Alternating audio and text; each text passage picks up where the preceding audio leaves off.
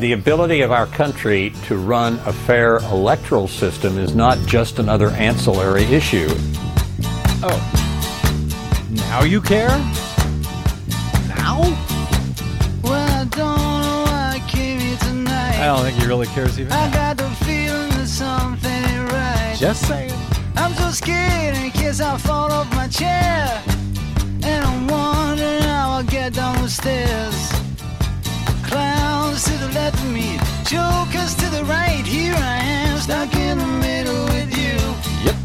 Yes, I'm stuck. From Pacifica Radio in Los Angeles, this is the Bradcast, as heard on K P F K ninety point seven F M in L A, up in Oregon on ninety-one point seven F M K Y A Q on the Central Coast, and one oh six point seven F M K S O in Cottage Grove. ninety-two point nine F M W L R I in Lancaster, Pennsylvania, eighty-eight point five F M K A K U in Maui, Hawaii, W G R N ninety-four point one F M in Columbus, Ohio, and Palinville, New York on one oh two point nine F M W L P P, on W P R R in Grand Rapids, Michigan, and Minneapolis, Saint Paul's A M nine fifty K T N F. We're also heard streaming coast to coast and around the globe on the internets, on the Progressive Voices Channel, Netroots Radio, Indie Media Weekly, F Y I Nation, Nicole Sandler dot com, Radio Free Brooklyn, G D P R Revolution ninety-nine, Detour Talk, Radio Monterey, and Radio Sputnik, blanketing planet Earth five days a week or more. I'm Brad Friedman, your friendly investigative blogger, journalist, troublemaker, muckraker, an all-around swell fellow, says me from Brad Blog dot com. Thank you for joining us today for another thrilling action and packed adventure that we call the Bradcast. Uh, today, President Donald J. Trump proclaimed April twenty seventeen as National Sexual Assault Awareness and Prevention Month. Oh, dear. Uh, and that not a joke. He actually did this. Apparently, uh, a reporter friend of mine uh, who sent me that notice uh, mentioned that the jokes here write themselves. So yes, I won't. Uh, I won't a- add any at the moment. But uh, that said, it's also Transgender Visibility Day. But the state of North Carolina has a very strange way of celebrating that day. We'll speak with one of the attorneys who's leading the fight against North Carolina's anti-L G B T Q laws, uh, so-called bathroom bills, uh, shortly about the state's repeal and replacement of that bill that happened this uh, this past week. And guess what? Uh, it included a repeal, but as far as I can tell, the new bill ain't much of a replacement unless you consider almost the exact same provisions, but with slightly different wording to be a replacement. But we'll find out if I'm right about that from an attorney who who knows this stuff much better than I do. Uh, we'll talk to her shortly. Also, Desi Doyen. Hi, Des. Hey. You will be joining us with the latest Green News Report with yes, the I reaction will. and the, the pushback to Trump's executive order signed on Tuesday, hoping to roll back a huge number of Obama's climate climate and environment policies. Good luck with that. Uh, so, uh, but first, I want to start here. A federal judge on Friday approved a twenty-five million dollars settlement between Donald Trump and thousands of former Trump University students who will receive most of their money back that they paid to Donald Trump's fake university, run by the man who is now the president of the United States. Judge Gonzalo Curiel said in his decision uh, that he thought the settlement was fair, adequate, and reasonable. Curiel, you may remember, is a federal judge in the Southern District of California uh, who, during the campaign last year, Trump had accused him of being biased against Donald Trump uh, because the judge, as uh, Trump called him at the time, was Mexican. He also called him Spanish at one point. Uh, Curiel's Yikes. family, yeah, is of Mexican heritage. In fact, uh, Judge Curiel was born in Indiana. Uh, nearly four thousand former students had submitted claims in several different lawsuits, and those who are eligible could get back about ninety percent of their money that they had paid. Trump University was uh, created back in two thousand five to teach, promised to teach students investing techniques that they could use to get rich in real estate, just like Donald Trump.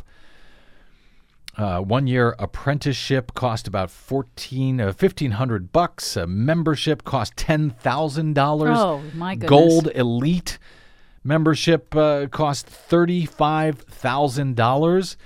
Trump University effectively closed in twenty ten when the New York Department of Education directed the program to stop operating without a license. Uh, in advertising for the uh, for the university, Trump said he had handpicked the instructors, but during a deposition in one of these cases, there were three different ones here, uh, he did not remember a single instructor. The settlement, which was originally struck last year, just days after the November election, uh, brought together former Trump University students from these uh, three separate lawsuits. Two were federal class action suits in San Diego. There was a separate one brought by uh, New York Attorney General Eric Schneiderman. The approval of the settlement had been opposed by uh, just one former student, Sherry Simpson. She thought she could get more money by going to trial. Uh, Simpson apparently told C N N at one point that she had spent about twenty thousand dollars on Trump University courses in, back in twenty ten. Media Matters' Eric Bollert uh, said that uh, the settlement does not seem like it was that good for the students. There was no damages for fraud included. Victims are, you know, were stuck with this lawsuit for years just to get their enrollment money back. He called that pretty weak. Judge Curiel, nonetheless, dismissed Simpson's objection to the settlement, noting that the only Uh, that only one procedurally valid objection was filed, and uh, he said that was indicative of fairness, adequacy, and reasonableness of the settlement. But with that case closed, with the Trump University case closed, uh, the president of the United States will now personally, or maybe his insurance company, I don't know, pay out twenty-five million dollars to make three separate fraud lawsuits, essentially, against him go away. And today's likely the last thing you'll ever hear about uh, any of these cases. Now, do you think that would be the case, that this would just go away, that we would stop talking about it, that it wouldn't be an issue? Had, I don't know, Barack Obama been forced to pay twenty-five million dollars to settle fraud claims with four thousand different Americans? I mean, we'd be holding impeachment hearings long ago against Barack Obama had that ever been the case. Uh, or how about Hillary Clinton? How about if Hillary Clinton had paid out a twenty-five million dollars fraud settlement?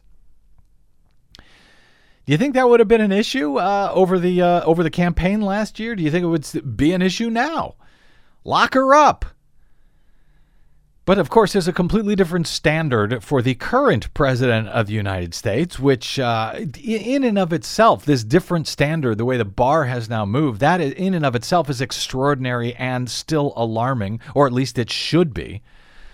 But that's where we are now. I mean, there is, there will be, you know, after today, you won't hear anybody talking about twenty-five million dollars uh, that uh, the president of the United States is paying out to four thousand different people. Because he defrauded them. To settle them. A fraud suit. Yeah. yeah. To settle three fraud suits. Just amazing.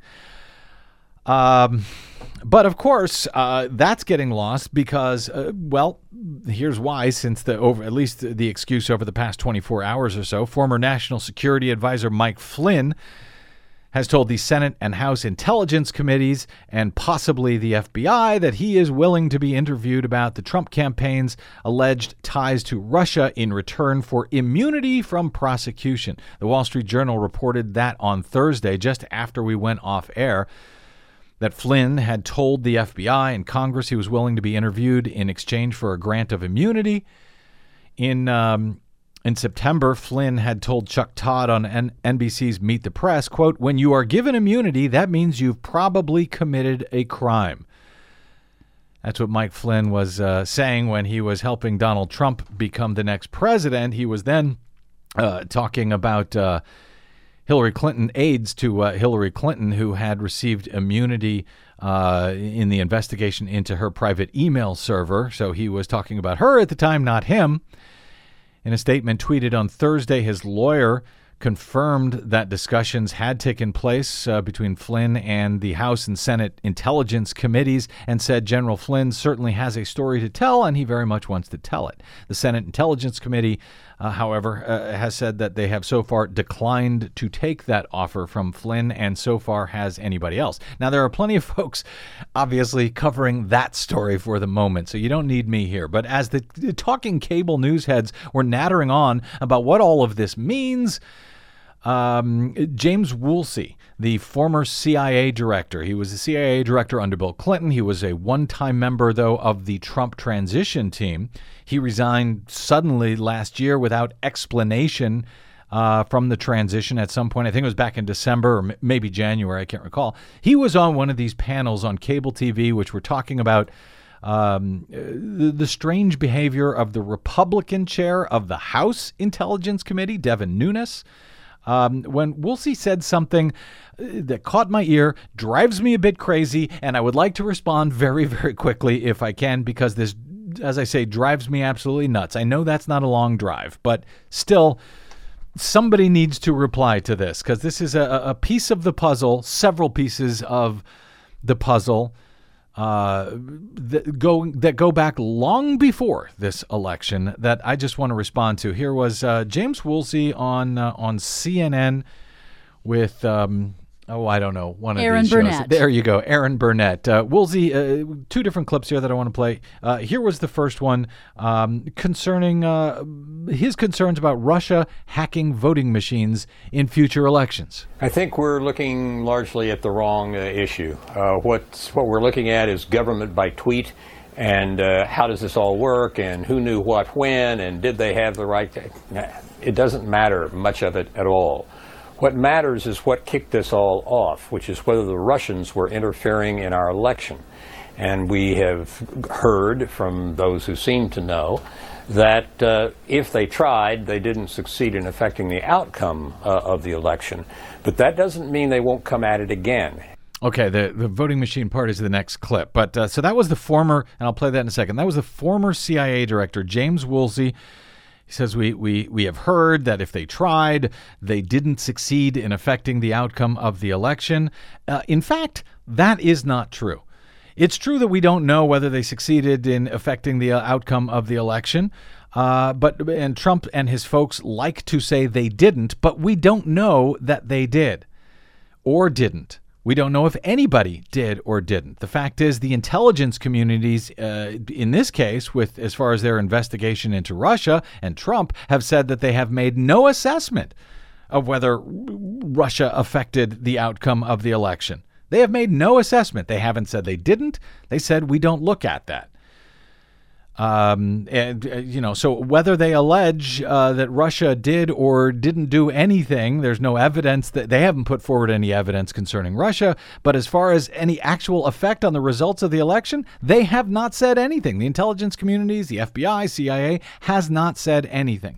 So Woolsey there is uh, is not telling the truth, but more importantly, this next clip.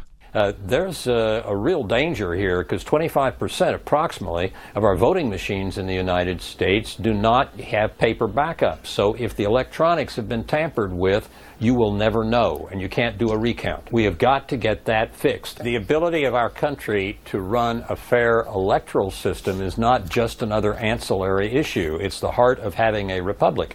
And if we can't get our voting machines to work in such a way that the Russians can't manage them between now and the election coming up in under now well under two years, Uh, we could start seeing the Russians controlling who gets elected to congressional right. seats and the rest. We we have to pay attention to that. Okay, there's a lot there to unpack, and I got my guest standing by, so I'm going to try to fly through this shortly because, as I said, drives me crazy. Uh, Woolsey, former C I A director, says twenty-five percent of our voting machines do not have paper backup. That that part is true. twenty-five percent of them are, are touchscreen-like systems that are one hundred percent unverifiable, period.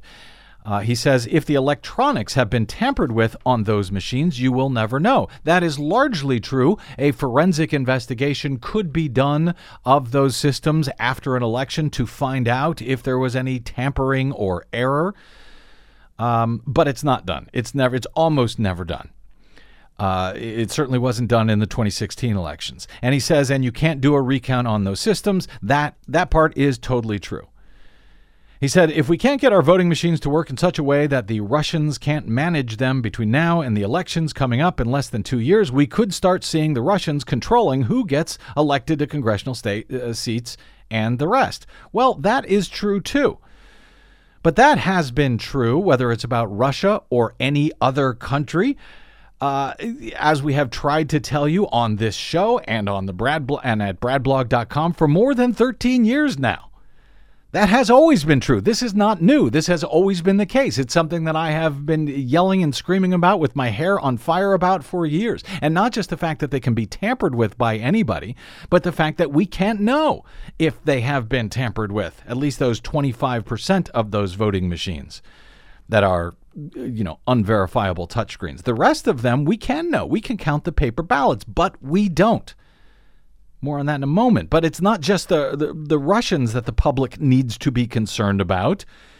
And it's any country. It's not just any country. It's any bad actor, including those here in the U S, including those who, by the way, have legal and regular access to the voting systems, like election officials and the private vendors who program and run all of the electronic voting and tabulation systems that we use in this country.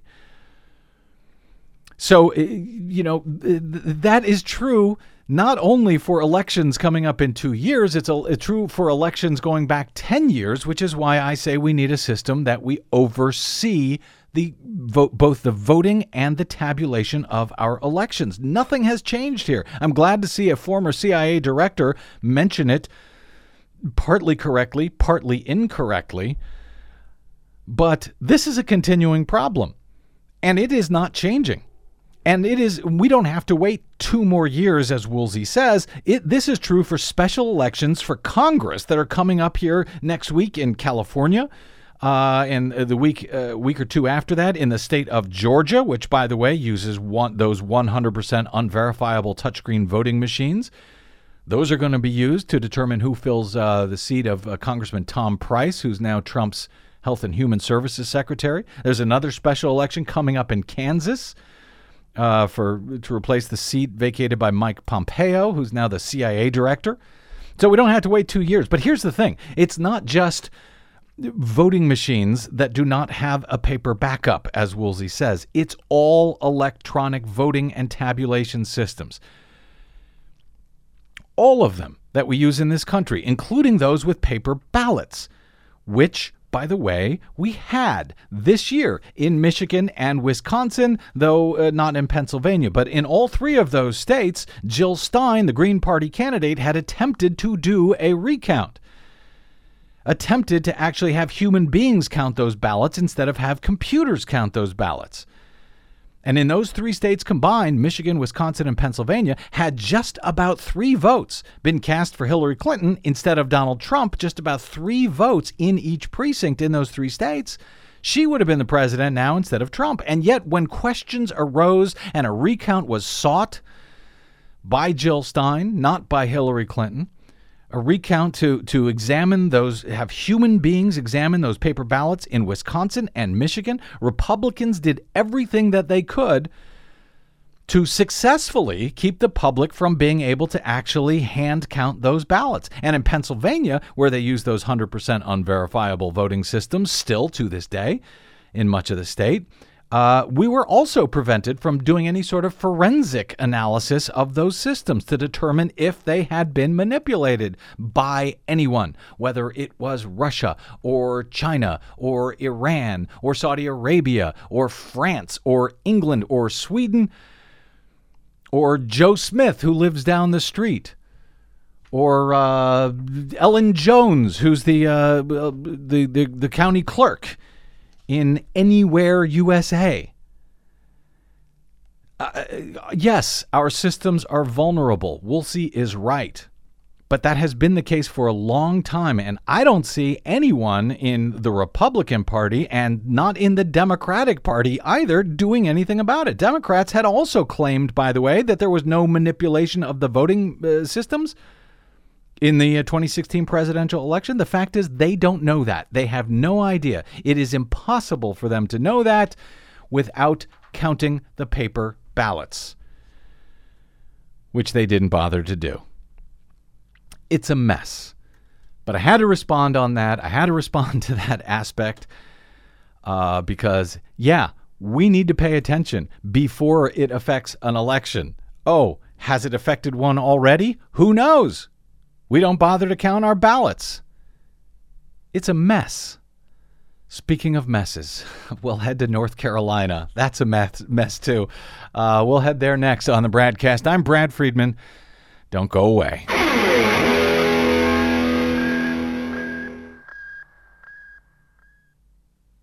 Hi, this is Desi Doyen from the Green News Report and the Bradcast.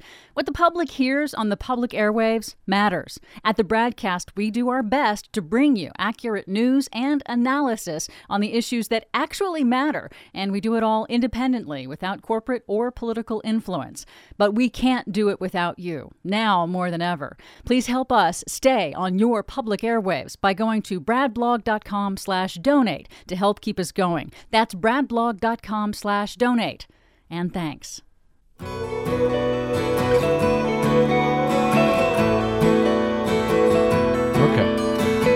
Calming down. Calming down. Welcome back to the Bradcast. Brad Friedman from bradblog dot com with you here. Uh, each year on the last day of March, the world observes Transgender Day of Visibility in order to raise awareness about transgender people. As GLAAD, the thirty-year-old L G B T Q advocacy group, notes, it is a day to celebrate the lives and contributions of trans people while still spotlighting the poverty, discrimination, and violence the community faces. Friday was the seventh annual International Transgender Day of Visibility, which was created by trans advocate Rachel Crandall, the head of Transgender Michigan. She created the day after recognizing that many media outlets only report on stories about the violence committed against transgender and gender nonconforming people. She says she hoped to create a day where people could focus on celebrating the lives of transgender people, empowering them to be themselves and be seen, while still acknowledging that due to discrimination, not every trans person can or wants to be visible. So how are elected officials in the state of North Carolina celebrating the lives and visibility of transgender people this week? Well, on Wednesday, as Mark Joseph Stern reports over at Slate, Republican leaders in the North Carolina General Assembly announced that they had reached an agreement with Democratic Governor Roy Cooper to repeal the state's notorious and costly anti-L G B T Q law known as H B two. Hey, finally, great news! Mm, maybe not. Uh, as soon as the compromise bill was revealed, Stern reports L G B T Q groups lined up against it, arguing in essence that the cure would be worse than the disease. The new measure, H B one forty-two, they said would be an unmitigated disaster for L G B T Q rights, as it substitutes the old anti-trans policy for a new, equally cruel one. This bill is not a compromise, he writes. It is a capitulation. Chris Scrow of Equality, of Equality North Carolina described the proposal as, quote, a train wreck that would double down on anti-L G B T Q discrimination. And the National Center for Transgender Equality's Mara Kiesling called it a cynical ploy that will continue to hurt North Carolina and transgender people. She also pointed out the state's new Democratic Governor Cooper ran his campaign on fully repealing H B two and protecting transgender North Carolinians. She says it is an outrageous betrayal that he supports this fake repeal.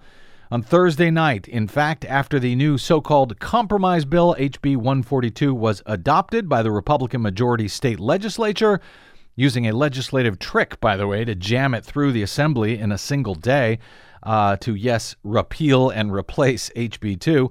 Governor Cooper signed the measure into law, describing it as an imperfect compromise, but an, an important first step and, quote, the best deal we can get. As it happens, the new law was signed just in time to meet a deadline issued by the N C double A, which said that they would not schedule any championship sporting events in the state, which usually hosts many of them, through twenty twenty-two, unless North Carolina's discriminatory law was changed. That ultimatum from the N C double A came on the heels of a new Associated Press analysis that we covered a few days ago on the Bradcast, finding that H B two was likely to cost the state economy nearly four billion dollars over the next twelve years, thanks to the major corporations refusing to do business and open new facilities in the state, as well as organizations canceling conventions, tourists boycotting the state, and other serious damage to the state's economic interests. In any event, on Thursday night, the N C double A got their changed law from North Carolina Republicans and Democrats as well this time. But does the new law actually change anything for the state's gay and trans communities? Joining us now is Tara Borelli. She's counsel in the Southern Regional Office of Lambda Legal, the oldest and largest national legal organization working for full recognition of the civil rights of L G B T Q people and people living with H I V. Borelli's work at Lambda Legal includes litigation seeking greater relationship recognition for same-sex couples, strengthening anti-discrimination protections for L G B T people. Tara Borelli, welcome to the Bradcast. Thank you for having me. Good to have you here, even, uh, oh, even though I think this is not very good news coming out of North Carolina this week. Uh, I have read uh, a lot on both the old law, the H B two law, as well as the so-called compromise version, H B one forty-two, that now replaces it officially. I got to tell you, I'm having a hell of a difficult time trying to figure out what was actually changed here from the one bill to the next. So I, I'd love to compare and contrast before we get into some of the details. Uh, if you could, uh, Tara, what did the previous law, H B two, what did the previous law do that caused uh, initially so much of a backlash against the state of North Carolina? Sure. Well, let me start by saying if, if you're struggling to figure out how H B one forty-two fixes things in any real way for L G B T people, join the club. we we and a host of others, mm-hmm. as, as you mentioned in your introduction, are incredibly disappointed, outraged, and frustrated um, with this so-called compromise repeal deal. Um, so starting with H B two, th- there are some differences, and then there are some ways in which H B one forty-two simply took a bunch of the bad old provisions of H B two and perpetuated them and further enshrined them into North Carolina law.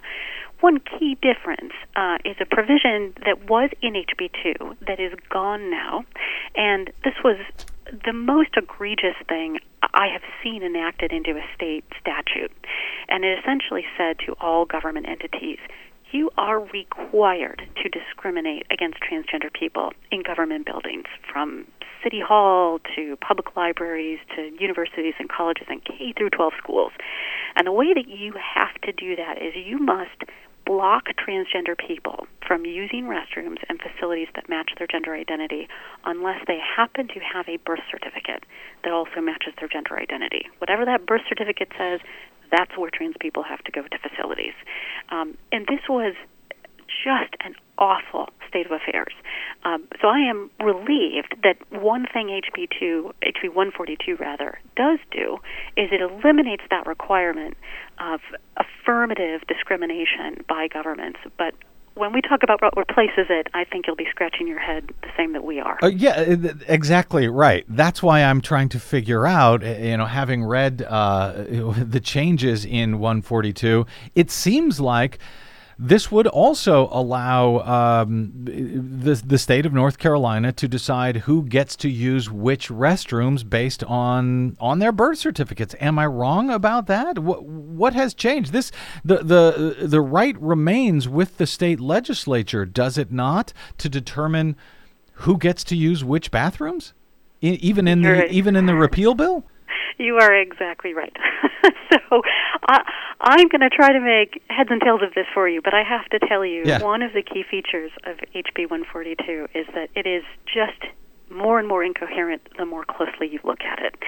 So okay, so it's not it's not just me then. You're good, because no. I wanted to have an attorney on because I'm looking at this thing and I'm seeing the, you know these headlines. Oh, H B two is re- repealed in in uh, North Carolina, and I'm looking at it and I'm going, what was actually repealed here? What was changed? I don't get it. yeah, no, no, we're scratching our heads in the same way. So uh, here's what what the state did in essence. Now, instead of requiring government um, to affirmatively discriminate, the state has said, well, we the state, we're the only entity that can make any rule now about where transgender people use facilities. Full stop. That's it. Just the state.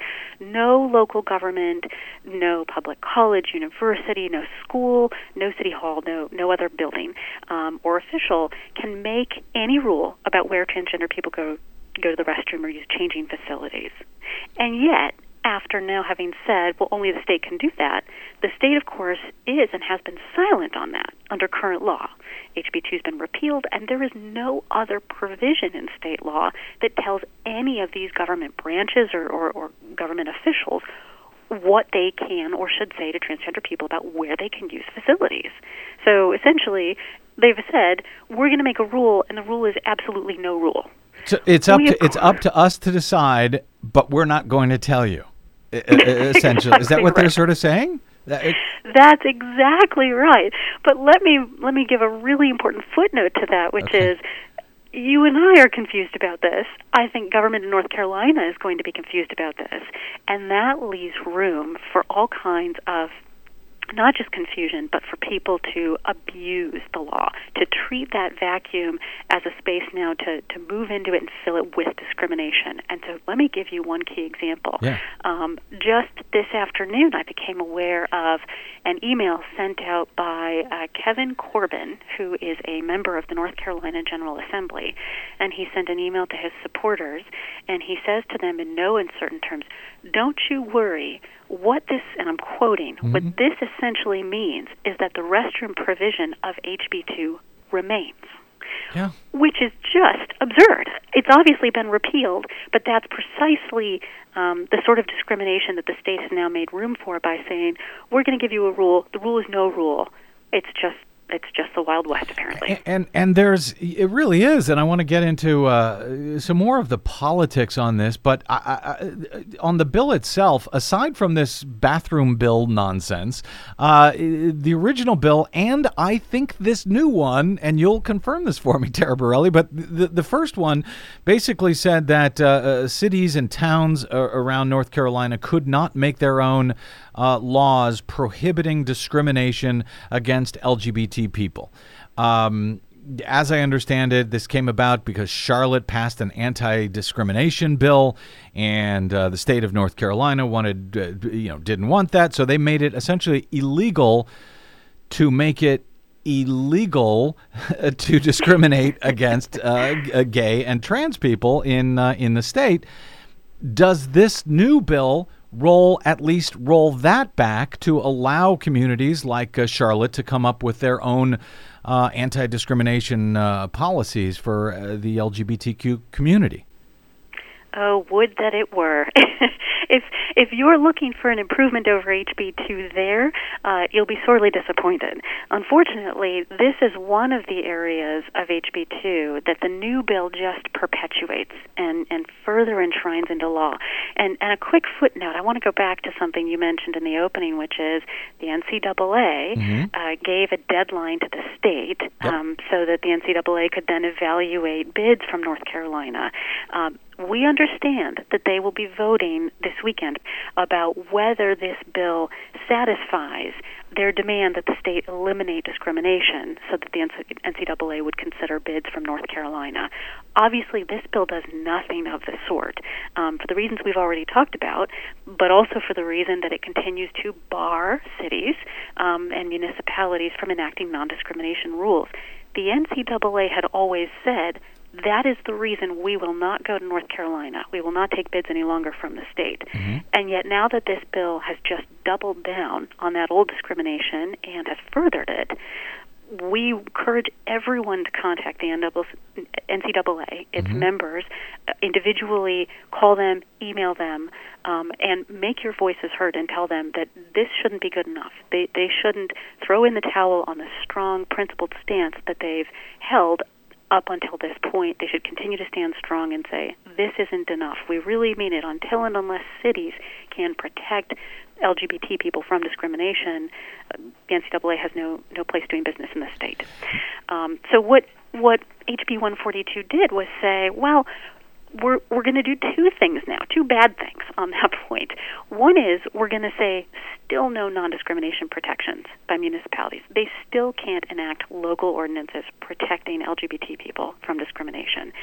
This despite the fact that hundreds of municipalities across the country have such ordinances, and those have been a critical part of keeping people safe, protecting people, um, and, and making our society better and stronger by reducing discrimination. Um, but second, second thing that it did is that this law also says, and not only that, but even, let's say, come twenty twenty, when we've said, you know, you wait several years, maybe we'll let you enact some local non-discrimination protections.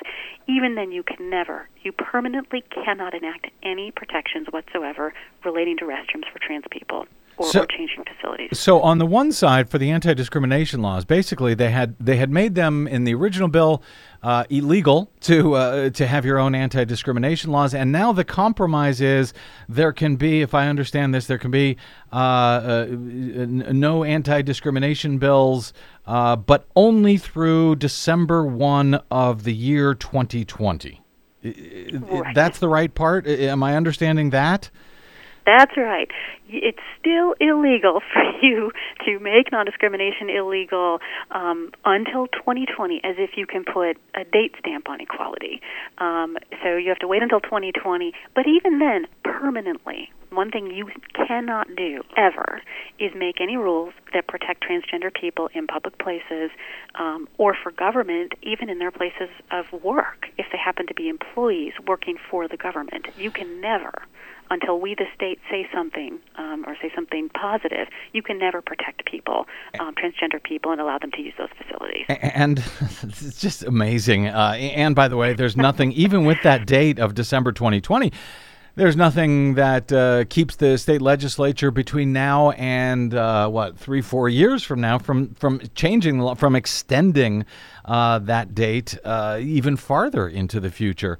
Uh, That's right. Governor Roy Cooper, uh, he's the, uh, the the the brand spanking new Democratic governor there in North Carolina, won by a very thin margin, uh, just took office in January. He describes his bill as, uh, quote, not perfect, quote, the best deal we can get, and an important first uh, for our for the first move, I guess, for our state, um, first step for our state. Uh, Is that true? Did Governor Roy Cooper, the Democrat, have no choice here but to sign uh, to sign this bill? Or is this, um, in fact, only about basketball? As a matter of fact, during a Thursday morning Senate Rules Committee hearing on the, the replacement bill, the lead plaintiff in the lawsuit against H B two, uh, Joaquin Carcano, Uh, spoke out against the compromise bill. Uh, he said lawmakers are choosing basketball over transgender rights. Is that essentially what they've what they've done here, including uh, Democratic Governor Roy Cooper, who had vowed to repeal this bill? Did he have a choice, or is it just, well, we got to get our basketball back to North Carolina? Well, I'll tell you this. I believe that a bad deal is worse than no deal. Um, they have tried to put, just to be blunt, mm-hmm. a lot of lipstick on this pig. Mm-hmm. Yeah. but, but you know, you and I, and I think anyone else who takes a look at this new bill can see exactly what it does, which is it further codifies, it further enshrines into North Carolina law um, discrimination against L G B T people, and, and particularly targeting of transgender people. And, and that is not something that should ever enjoy the imprimatur of state law. So we are exceptionally disappointed that this bill was enacted, and um, you know the, the answer should have been clear. It should have been a clean, full repeal, a real repeal of H B two, and, and we remain very disappointed that they didn't do that. Do you know, Tara Borelli, I haven't been able to look at the, the breakdown of, of the votes and how this got through. I know they did a sort of a legislative trick Uh, in one of the in the in the House, I think, to to get it moved quickly in a single day. I mean, this whole thing was done in one day, uh, and I think the trick they used in the House was they took a bill that had already passed out of committee that had nothing to do uh, with this particular bill, but it had already passed. So they took that bill, took out all of the text from that bill uh, about something else entirely, and put this text into that bill and said, oh, this is the amendment. Let's bring it to the floor and pass it. Uh, but do you know, I, I think I understand that trick uh, correctly that they did. Do you know, was there any help from Democrats other than the governor here who signed this? Uh, or was this by and large pushed through by this huge uh, Republican, and I should say illegally, unconstitutionally gerrymandered Republican um, uh, majority that they enjoy in the uh, North Carolina State Assembly? I don't know the vote breakdown, mm-hmm. uh, unfortunately. I don't know what percentage of Democrats ended up assisting Republicans in passing this bill. Um, but, but you're quite right. I mean, the North Carolina legislature has done a huge number of things that courts have found to be illegal, including, for example, their, their unlawful voting, so-called voting rights uh, mm-hmm. legislation that they've passed. Um, but even dating back to things targeting uh, the L G B T community, um, such as the... Uh, uh, laws that had been passed in North Carolina to prohibit marriage equality. I mean, this is one of a number of states mm-hmm. uh, that has targeted L G B T people for a long time, but um, this really takes it to an entirely new level, H B two, and, and then sort of further doubling down on it with H B one forty-two. It's very disappointing. The uh, on the broader picture, well, actually, uh, before we go to the broader picture, very quickly, are you getting any sense, are you hearing, are you reading from uh, anyone in the business community who they were obviously trying to appeal to, uh, the N C double A and all of these businesses, you know, uh, uh, PayPal, Uh, pulled out of a, of a plan which would would have brought billions of do- invested billions of dollars in the uh, in the state, brought thousands of jobs there. A whole bunch of other large businesses have stayed away from North Carolina. Are you getting any sense? Have you heard yet in the short time since this has all happened that the uh, that the business community is buying it? Uh, I know we're waiting to hear from the N C double A whether they're buying it, but are you hearing uh, word from anyone else if if they're buying it, or they're still uh, holding tight that this is uh, an outrageous uh, discrimination going on in the state of North Carolina? I think a number of folks are still digesting the, the bill since it is recent, but but I will say this. Um, you know, no business that was upset by H B two um, should find any comfort in H B one forty-two. I mean, right. Really, in lots of ways, we could just call it H B two point oh. Um, mm-hmm. You know, it, it, it just sort of furthers and in some ways worsens some of the most terrible parts of H B two. And for businesses that were concerned about, you know, tying the hands of municipalities and preventing them from enacting non-discrimination rules, um, for businesses that, that were concerned about targeting of transgender people, um, especially around spaces like restrooms and, and changing facilities, there's nothing in H B two that should give them any comfort. So, so we hope and we expect that the business community will stand strong, and it should begin with the N C double A. So if listeners are concerned about this, they should contact the N C double A without delay contact, and let your voices be heard. Contact the N C double A and tell them, no, don't buy the scam, uh, the scam repeal and replacement bill in North Carolina. Uh, I wanted to talk uh, very quickly, Tara, about the, the larger picture. Uh, we, we've seen uh, this bill in North Carolina, I think in Indiana, under then Governor Mike Mike Pence, now Vice President uh, Pence, uh, uh, when he was governor there, uh, they had a, a similar bathroom bill. They ended up modifying it. Uh, Texas, the Texas State Assembly is currently working on passing uh, another bathroom bill through the legislature there. W- Where did all of these bills come from suddenly over the past year, and and and and why? Uh, you know, Republicans claim this is about keeping girls safe in the ladies' room or something from predators. Uh, you know, is there any actual record of, of crimes committed by transgender people against women in bathrooms? Uh, and if not, why did why do you think, in in your mind, that all of these bills are suddenly uh, beginning, this this movement uh, has begun to appear in the last, uh, I guess, year or two now? Oh, I think those are really insightful questions. Um, going back to, to the question about, is there a record, you know, the, these terrible arguments that, that the other side uses to say we've got to protect women and girls, and and sort of this terrifying language they use is about preventing sexual assault and that sort of thing. Um, That was a strategy that they, they pioneered, um, at least dating back to uh, their effort, successful effort, to defeat um, Houston's non-discrimination protections, uh, mm-hmm. and that strategy may well predate that. Um, but they have exploited this language of victimization and, and violence against women and girls in, in some of the most cynical ways I think I've ever seen. here's the real truth. Um, in briefs that were recently filed with the Supreme Court, when it looked like that court might consider the case of, of Gavin Grimm, a transgender mm-hmm. uh, student in Virginia who, who simply wanted to use the boys' restroom at, at his high school, um, there were a couple of different briefs that speak very clearly and very powerful to the safety argument. One was filed by hundreds of organizations that advocate for survivors of sexual assault, and that brief said, don't you dare do this in our name. We we know about all the different dynamics that affect sexual assault and, and safety in spaces like restrooms, and believe me, protecting transgender people is simply not one of them. Um, and that message was amplified by a second brief that was filed on behalf of uh, close to sixty-five different police chiefs, sheriffs, and law enforcement officers of all ranks across the country, who similarly said, look, our business is public safety. That is our job, and, and we deal with lots of challenges in protecting the public safety. But again, protecting transgender people from discrimination is just not one of them. So that argument is is just a disgusting argument that I think really, um, with no basis in reality, uh, targets transgender people and causes people to be afraid of them, and instead of letting letting people see that we all have a common shared humanity here. That's what should count, and that's what should be guiding our policy. And in terms of this question about why now? Yeah, yeah, why now? um, where is this all coming from? You know, it, it has long been the case, actually, uh, that that... conservative lawmakers have targeted the L G B T community. I do think we're seeing particular attention paid to a number of these bills right now, partly because the issue of marriage um, should be settled. I mm-hmm. mean, the Supreme Court decided in Obergefell that marriage equality is the law of the land, and I think a lot of the folks who oppose L G B T equality were furious about it, and they decided that they weren't going to go quietly into the night.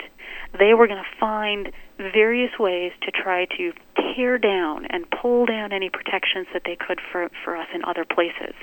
Um, and so one example is we've got rogue state governments uh, that Lambda Legal has sued in various states um, who still are refusing to recognize marriages. But another pathway to attack the entire community has been through this legislation. H B two and H B one forty-two are perfect examples. A lot of the time we talk about, you know, these bills as, as bathroom bills, um, but actually they take aim at everyone, the L, the G, the B, and the T. It's about eliminating non-discrimination protections for all of us. Um, and the important thing that I think uh, conservatives should know is that the entire community is standing united.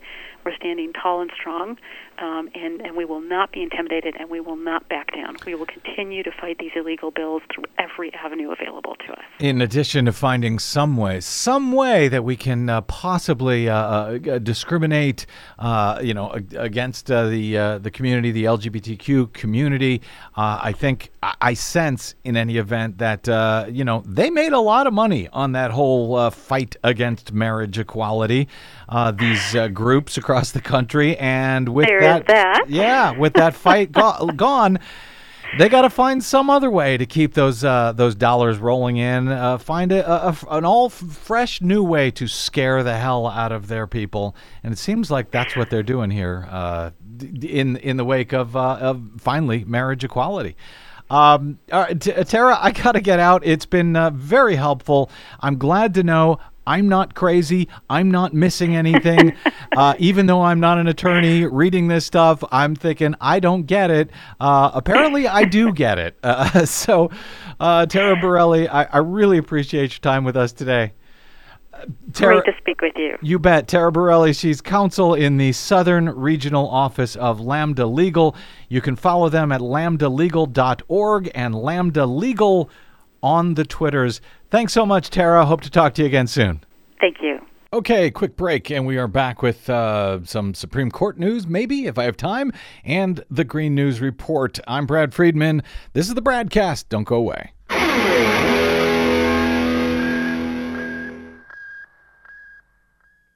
Hey, this is Brad. If you haven't noticed by now, it's no easy feat finding facts, real facts, not alternative facts, over your public airwaves. We try to bring you real facts, truth, and clarity without fear or favor each and every day on the Bradcast.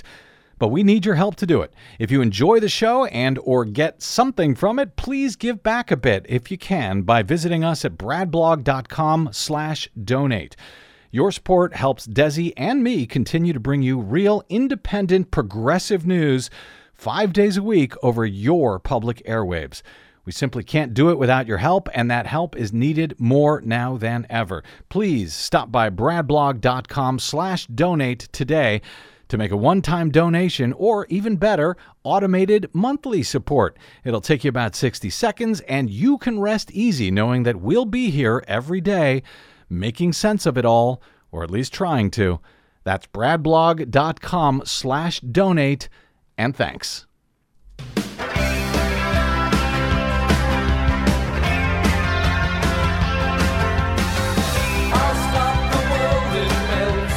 There you go, Desi Doyen.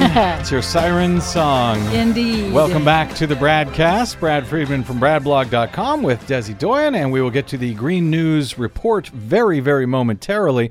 But as uh, Tara Borelli had uh, mentioned a couple of times about contacting the N C double A, I wanted to see uh, how you would actually go about that. Apparently, you can go to N C A A dot com, N C A A dot com, scroll way, way down to the bottom of the page, and you'll see a tiny little link that says feedback. Oh. And you might be able to get through to them there. Uh, they also have their Contact the N C double A phone number where you can call them politely. That number is three one seven, nine one seven, six two two two. That's three one seven, nine one seven, six two two two if you would like to uh, give them your thoughts either way on whether North Carolina, uh, whether that law has changed enough to merit uh, more championship games being brought back to uh, North Carolina.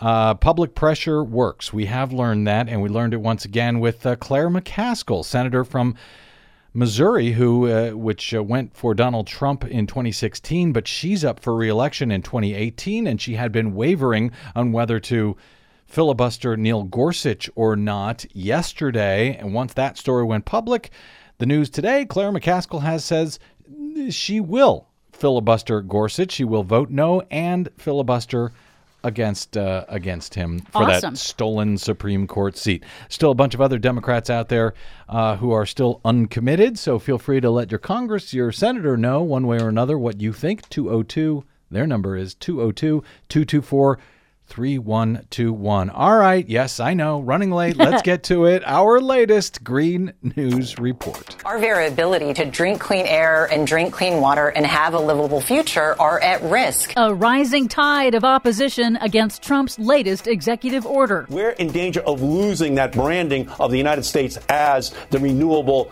energy innovation capital of the planet. Trump's climate denial puts China first in the global clean energy race. Plus, mobilizing the power of the people with the upcoming March for Science and the March for Climate. Two different marches? Yep. That's a lot of marching. Yes. I'm tired already. All of those stories and more straight ahead. From bradblog dot com, I'm Brad Friedman. And I'm Desi Doyen. Stand by for six minutes of independent green news, politics, analysis, and snarky comment. The war on coal is over.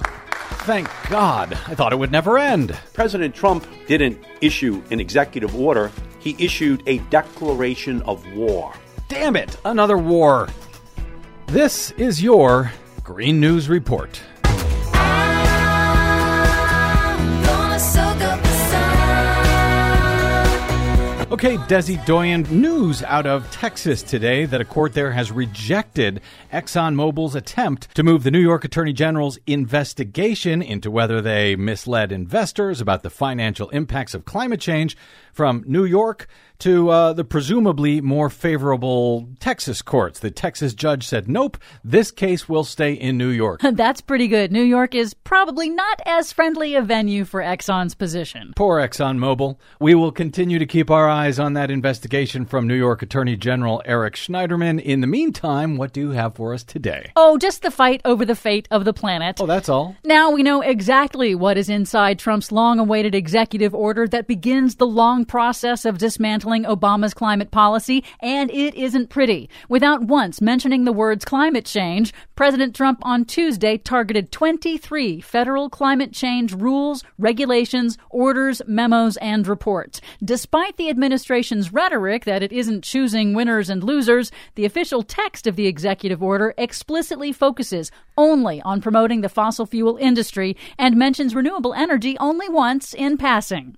Notably, the order does not withdraw the U S from the historic United Nations Paris Agreement to reduce global emissions, so that's still in place for now. But negative reaction has been swift. Here's Democratic Senator Ed Markey of Massachusetts immediately after Trump's announcement. This executive order isn't about energy security. It is about climate denial. Now, there isn't much that minority Senate Democrats can do unless they win more seats in two thousand eighteen. But because the Clean Air Act and a Supreme Court ruling legally obligate the U S to regulate climate pollution, environmental groups are now readying a tidal wave of lawsuits to protect public health. For example, on Wednesday, just hours after Interior Secretary Ryan Zinke formally lifted the Obama administration's moratorium on coal leasing on public lands, Earth Justice .org filed suit to block that move. And state attorneys general are also vowing action. In a statement, New York Attorney General Eric Schneiderman, there he is again, yep, said that he and other state A Gs will step in to defend the Obama Clean Power Plan emission standards for power plants if the Justice Department fails to do so, and they say they'll take it all the way to the Supreme Court. It's going to be a tall order to try to overturn some of these regulations that have been uh, in the works for years and are responsive to law laws from decades ago, not just from Obama. Trump also got pushback from his own supporters for his misleading promises to coal country. I made them this promise. We will put our miners back to work. Trump campaign donor and coal mine owner Robert Murray of Murray Energy told The Guardian newspaper this week that Trump, quote, can't bring coal mining jobs back. What? Even the utility industry is dropping coal for cheaper, cleaner sources of energy. What? Now, climate policy experts say Trump's reversal will hurt the U S economy by failing to prepare Americans for the accelerating impacts of climate change, like increased floods, fires, and droughts. They also say that internationally, China is ready to step in to fill the leadership vacuum in international climate action that Trump has now created. Here again, Senator Ed Markey. If we don't continue to pick up the pace, the Chinese will create the jobs in their country. The Indians will create the jobs in their country. The Germans will create the jobs in their country. And then the rest of the world will import the technologies from their countries rather than right. from our country. Plus, China has announced plans to invest